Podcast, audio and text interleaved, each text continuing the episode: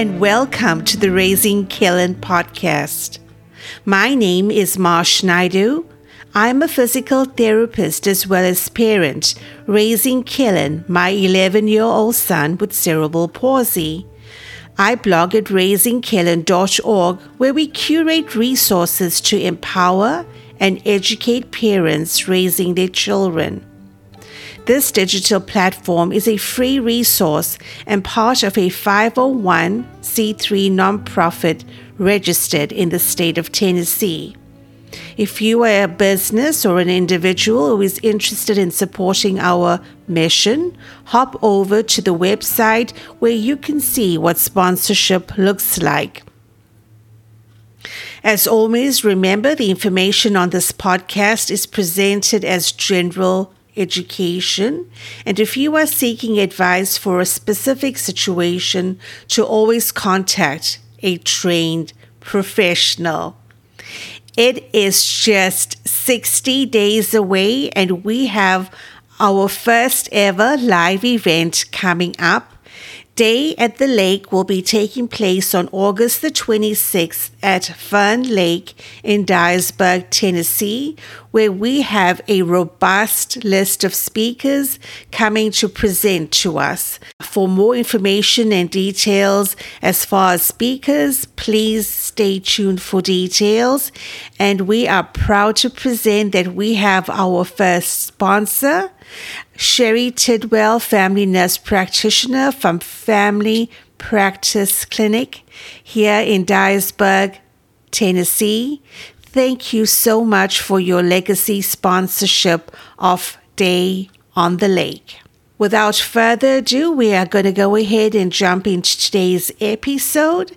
So grab your cup of coffee, put your feet up, and get ready for some awesome conversation. Today I'm joined by Erin Riehle from Cincinnati Children's Hospital in Cincinnati, Ohio. Uh, welcome to the podcast, Erin. Thank you so much, Marsha. I'm excited to be here. And I'm excited to be talking with you. Uh, guys, Erin is founder and director of Project Search. This is a work program for students with uh, high school students with intellectual and developmental disabilities to learn the job skills needed to carry over to the workplace. Uh, this is a this is a passion that's really close to my heart, Erin. As my son starts entering middle school, and we look at what's in store for him in high school and beyond. So I'm, really appreciative of this, this opportunity uh, to be chatting with you this morning. Um, before we, we get into the meat and potatoes, so to speak, Erin, can you tell me a little bit about yourself and what led to the formation of Project Search? Sure, Marsh. Um, you know, I am a nurse by profession, and my my master's is actually in nursing administration. So I've I've worked in hospitals my whole life, and um, and I've frequently been the the director of a department or an area, and um, you know I I was the director of the uh, nursing uh, part of the emergency department at Cincinnati Children's. And I, I, was in that job for about 11 years. And and while i was there um, i basically had kind of my disability aha moment i think. And i you know i i never really thought too much about people with disabilities. I had never invited a person with a disability to my house for dinner. And i'd never you know, gone to a movie with a person with a disability. And, and I think if I'm honest, and I think honesty is required uh, in this moment if we're going to move past, you know, some of the limits we've put on people. But if I'm honest, and had you asked me uh, when I was much younger what a person with a, a disability, a developmental disability could do for work, I would have told you, well, I, I know they can wipe off tables and I I know they can bring in carts from the parking lot. I know they can bag groceries. But I, I think that for a long time, that's what I thought, that's all I thought they could do. And um, I, because everywhere you go in America, that's what you see people with developmental disabilities doing. And I, I, I thought, well, this can't be accidental. Um, and and when I was working in the emergency department as as the head nurse, the director, I had a moment where I I saw lots and lots of patients who were people with disabilities. And I was struck by the fact that as a children's hospital, we we took care of them from birth to 21 and yet we never ever thought about what they were going to do as adults. And you know and and here we were we were a huge hospital that hires lots of people but we'd never ever intentionally hired a person with a disability. And we have oh dozens of training programs. We train everybody. We train doctors nurses respiratory therapists we train child life therapists ots pts I mean, you name it, we have training programs. And yet we never included people with developmental disabilities in any of our training programs. And I think, you know, what started, I I just thought um I, I I asked the question, you know, what what do these young people grow up to do when they leave us? And why aren't they part of our workforce? And I um, I took it from there, and I I was fortunate enough to um, to know how to set up a program, to know how to ask questions, to do the research, and I became very familiar with the agencies and the funding and the process, um, and decided that. And I got I had full support of the hospital and my bosses, but I I decided that we would start a training program that, you know, if we're going to train everybody else, we needed to have a program that allowed us to bring in high school students while they're in their last year of eligibility and teach them the skills that we needed within our hospital so they could go on to become our employees if they wanted, or if we didn't have an open position, we could at the very least give them skills that they could use to go out into the world and get a great job. That was a long answer, I know. Sorry, Marsh. No, that that's perfect. That that speaks to a, a lot about some of the framework around the program, Erin. Let me, and you correct me if I'm wrong, but my understanding is that you bring the state agencies, the em- potential employers, and then the school system, and you kind of have them collaborating. Is it once the student graduates, do they go on to project search for a year? Or is it actually while they are in school that they enroll in the program? That is such a great question. And uh, I already know this is going to be, it's going to be fun to talk to you. Um, you know what I did because I I'm a, I was an administrator. I followed the money. It, it wasn't that hard, and so I I looked to see um, for high school students while they are still in school.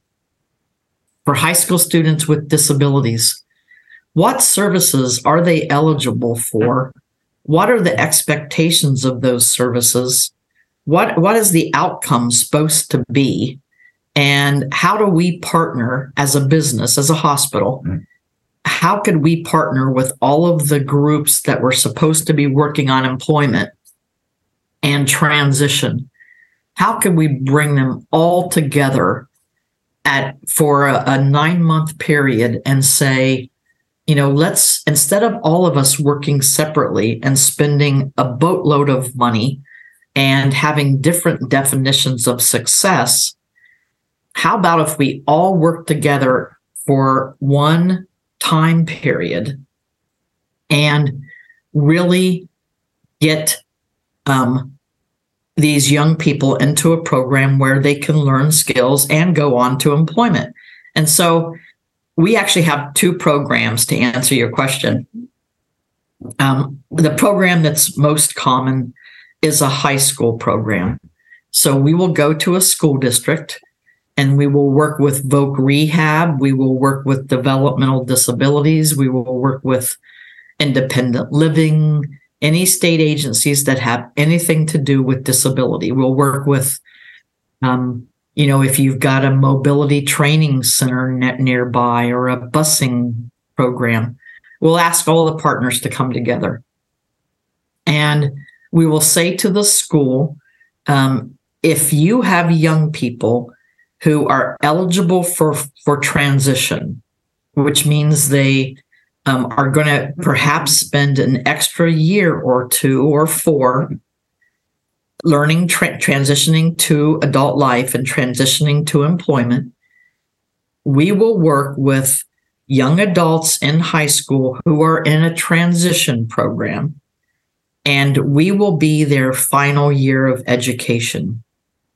So for example typically the folks we serve have finished their senior year and now they are coming to us as a final year. They're still technically in school but and they're still fall they still haven't a teacher and a paraprofessional probably. But we're basically going to say you've finished your credits. You know you're not doing math english and science. Um, we're going to take you for that extra year, your last year, and we're going to move into a business for nine months. And so the teacher, a teacher is going to go with a class, maybe a paraprofessional, and then we're going to take usually eight to 12 students, but we call them interns. And for the entire school year, they're never going to set foot in the school. So for nine months, they're going to come from home to the business. They're going to stay there all day long. And then at the end of the day, they're going to go from the business back home. They're going to follow the dress code of the business. They're going to learn how to eat lunch in a business, how to use a locker room in a business. Um, you know, we're going to teach them, make them sit through orientation so they know what to do if they're bored or if they don't fully understand. And so, um, for that nine month period, uh, the first three to four weeks are going to be an orientation to the business. And then after that, each intern is going to rotate through three different internships. And those internships are going to last about 10 weeks long. So each one of the young people will be in three different departments over that nine month period. And they are there independently. So it's not as though we take um, Helen and say, Kellan, we're going to put you and eight other people in the cafeteria today for four hours, and here's what you're doing. That's not what we do. So, for example, the day starts by coming to a classroom, and the teacher teaches an hour of curriculum. And that curriculum is on how to be a good employee. Are you dressed appropriately? How do you take feedback? how do you, how how do you work as a team and take direction even when you don't like it? Um, what is quality? What does that mean? So that hour of curriculum in the morning is focused on teaching young people how to be a good employee. And then each intern goes to a different department based on what they want to be when they grow up and so they are in that department for about five hours. Now, the teacher and the staff have gone in and learned the skills. And it's the teacher and the staff who are teaching the skills to the young person. But um, for the most part, the intern is going to be in that department learning those skills, getting better and better at them. And we're going to continue to teach new things every day so that by the end of the 10 weeks, they know as many skills as possible. And then at the end of the day, they classroom and we spend about an hour talking about how did you do today? What did you learn? What did you have anything? Did anything upset you or bother you? Was anything hard? Um, were you dressed appropriately? Did you take feedback? So um, each day will look the same. It will start with an hour of curriculum, end with an hour of discussion and uh, evaluation. And then the five hours in between are the young person is in that department learning skills. So I'll give you a really quick example. Mm-hmm. We actually had a young woman and she'd finished her senior year. She was had stayed in school and was doing transition courses. And her dream was to work in a Hallmark store. That's all she wanted to do. Um, she loved Hallmark. She went there as much as she could. She loved some of the figurines. She really wanted to work in a Hallmark store. But she was she she had an obvious disability and she'd applied several times and never even made made it through the interview process. They they didn't really want to interview her. And so finally she and her parents decided to apply to Project Search. And they came to the hospital's program well, we're not a Hallmark store, but hospitals are kind of a microcosm of the world. We are, and, and we can teach anything that you need to know that will help you work in a Hallmark store. And so her first internship, which was 10 weeks long, was in our storeroom. And she learned how to take a large box open it safely with a safety knife. She learned how to unpack the packages, put them on the right shelf. And so she learned that process for receiving materials and putting them where they belonged. And while she was in the storeroom, we added, we taught her as many skills as we could. Um, so she became familiar with that process. Her second internship, she went to our pharmacy. And in our pharmacy, we taught her how to check expiration dates because that's important no matter what business you're working in. You know, you you have to um, you can't have old outdated supplies. You you have to and and we taught her how to front shelves, how to put the oldest supplies first and the newest behind. Keep shelves straightened and everything fronted. And, and those are really hard things to learn. Um, sometimes I think learning how to or checking expiration dates is one of the hardest things we teach. And so she did that until she became much better at it. And then her final internship, her third internship, was in our gift shop and we taught her how to do seasonal displays, how to do some basic order entry.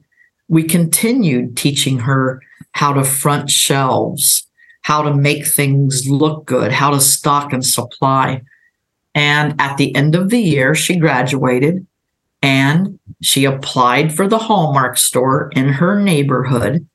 The difference is we helped her apply and we had three letters of recommendation from three different departments saying, listen, you know, this young woman trained in our hospital, she learned these skills in each of these departments.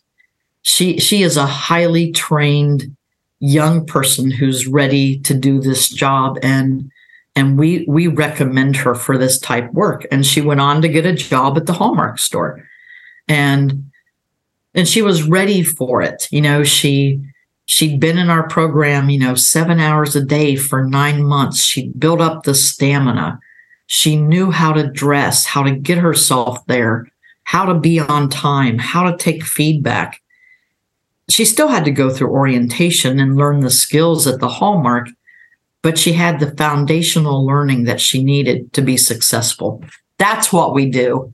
I love um, it. Yes. Yeah. And we have lots of assessments and tools that we use to work with young people to figure out what is their dream? What is it they really want to do? Um, because we don't think that every person with a disability needs to, you know, to work in just a few stere- stereotypical jobs. Not that there's anything wrong with those jobs, they're great.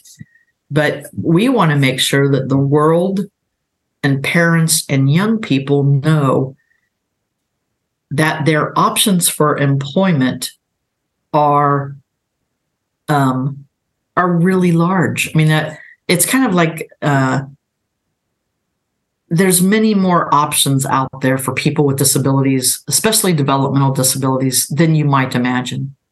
Erin, how easy is it to get buy in from the workplace, like the employers? Kind of just walk me through that. I'm just curious to see how you guys establish those partnerships.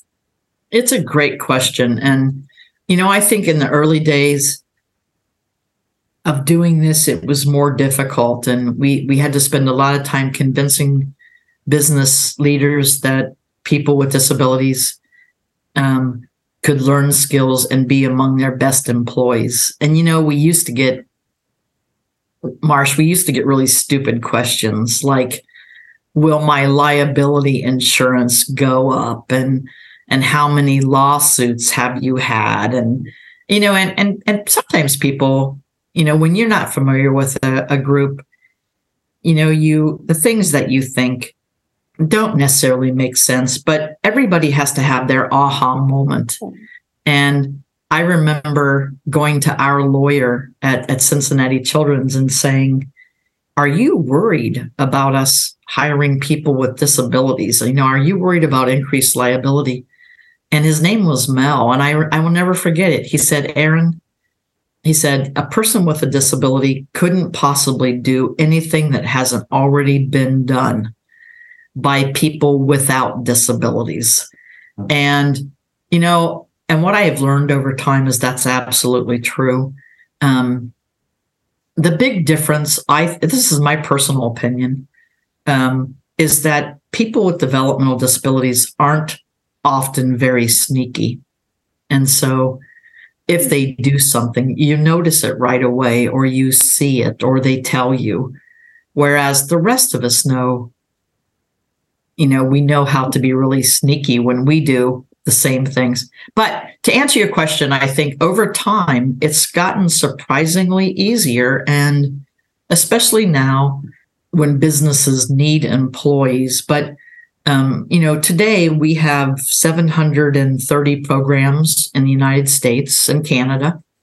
And each one of those programs is in a, a different large business. And we now actually have businesses calling us um, and wanting the program because it's a you know our program has very defined steps it we give you curriculum we give you all the tools we we help you get it set up so businesses don't have to do it on their own they are supported in this they like a program that's evidence based yes. um, the hurdle I don't think the hurdle anymore is getting in the door to businesses. The difficult time, I think, can be working with um, individual managers or or employees in departments. And but I think that as long as you go in and you do education and you're clear, uh, you know, we don't teach jobs. That's not what we do. So we don't go into materials management and say we want to you know we want to teach this job and then we want you to give us this job. That that's scary to employees. Um, we go in and we say, how many different skills can we possibly teach in this department? And we don't focus on a job. Mm-hmm. We focus on teaching as many skills as we can. And then we apply for any job that's open or available. And we we get it competitively just like everybody else. So we're not asking to go in and, and replace workers or to do work for free. That's not what we do. We are learners. Um, you know, we're in learning mode and we, after the program's over, our young people apply and they usually apply within a business and without. And um, I think businesses really like us. We, we're in hospitals, banks, military bases, manufacturing, pharmaceutical, aviation. We're in airports all over the country, um, universities, government. It doesn't really matter. You know, we, we have we have lots of programs and and I think businesses like structured programs you guys have a conference once a year where you'll bring together.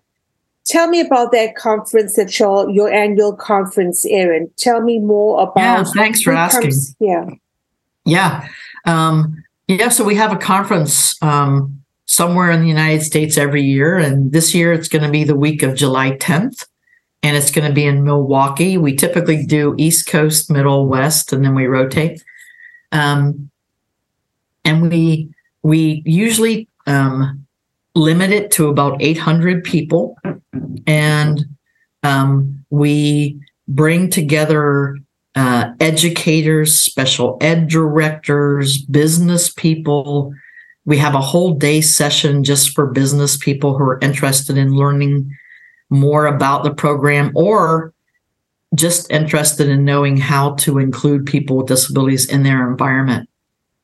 We have VR counselors, DD counselors. We have parents, um, and we um, we don't really market. Um, we always fill up every year. I think right now we're. Um, I think we still have about hundred spots left, but we ex- we know it'll fill. Um, we keep we purposely keep our prices as low as we can. Um, because it's about learning and teaching. And, you know, we provide most of the meals um, during the week and we have evening activities. We, I, I think we believe that people with developmental disabilities and intellectual disabilities are so amazing and so capable of doing great work that we need to do everything we can to help everybody else have their aha moment and um, and we love the people who love working with people with disabilities, and so you know we want to provide a great learning experience for them so they can come together for that week. And if anyone would like to apply, you still can. Uh, it really is. We have people from all over the world come. We have people from. We've had India, Israel. Uh, gosh, South America, Canada, UK, Portugal, Netherlands. Uh, every year we get uh, more and more people who come um, internationally to learn and hear. It, it's it's amazing. Iceland, Italy. So yeah, if you have any listeners, we certainly would welcome them. It's uh, it's a great conference.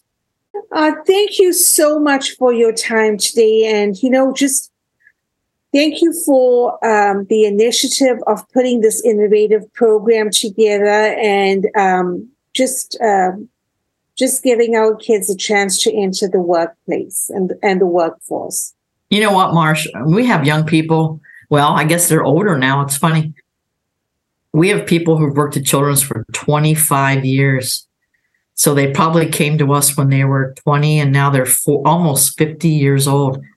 And they're you know critical employees. And and even during covid they had to be on site because they were necessary. And, and we have people um, sterilizing instruments and um, transporting patients. And and we're talking critical roles because people with i just will say this you know I, and this is often a misunderstanding but people with developmental disabilities can do really really hard things. They can do complex work. It's what is more important than how hard something is is how routine it might be or how systematic it might be. And i think we make this mistake of thinking people with disabilities can only do easy things. Well that's not true. And, you know they can do crazy difficult things and so you know we have people with down syndrome who are sterilizing instruments used in our operating room. But sterilizing instruments is really hard and it's very comp it's it's very hard and it has steps and you must do it in the same way. But once you learn that, it's the same over and over and over again. So it's hard, but there's an element to it that's routine. And businesses are full of these types of jobs. And oftentimes, the people that we love and work with are our best candidates. So, you know, it's a win win. And um, a big part of it, the, my goal in life is just to help help everybody have their aha moment when they sit up and they say, "Oh my gosh, you know, this person is can be a great employee and their potential is off the chart. And uh, so i appreciate the chance to talk to you. Thank you. You as well erin. You have an amazing rest of your day. You too. Thank you so much marsh Thank you for listening along on the podcast today. For more information about Project Search, please check out projectsearch.us. And for a friendly reminder, remember that day event we have coming up is just two months away on the 26th of August to be held at Fern Lake in Dyersburg, Tennessee. We are scheduled to start at 9 a.m. and will be finished around 3 p.m. ish. We have received our first sponsorship, and that is Shari Tidwell family nurse practitioner from Family Practice Clinic here in Dyersburg, Tennessee. Shari, thank you so much for your sponsorship. To keep posted on the event and other happenings, be sure to check out our Facebook page at Raising Kellan. And if you all need to contact us for any reason, we can be contacted at raisingkellan at gmail.com. So, without further ado, and as always, remember, guys, get to the top of your mountain. This is Marsh Naidoo signing off.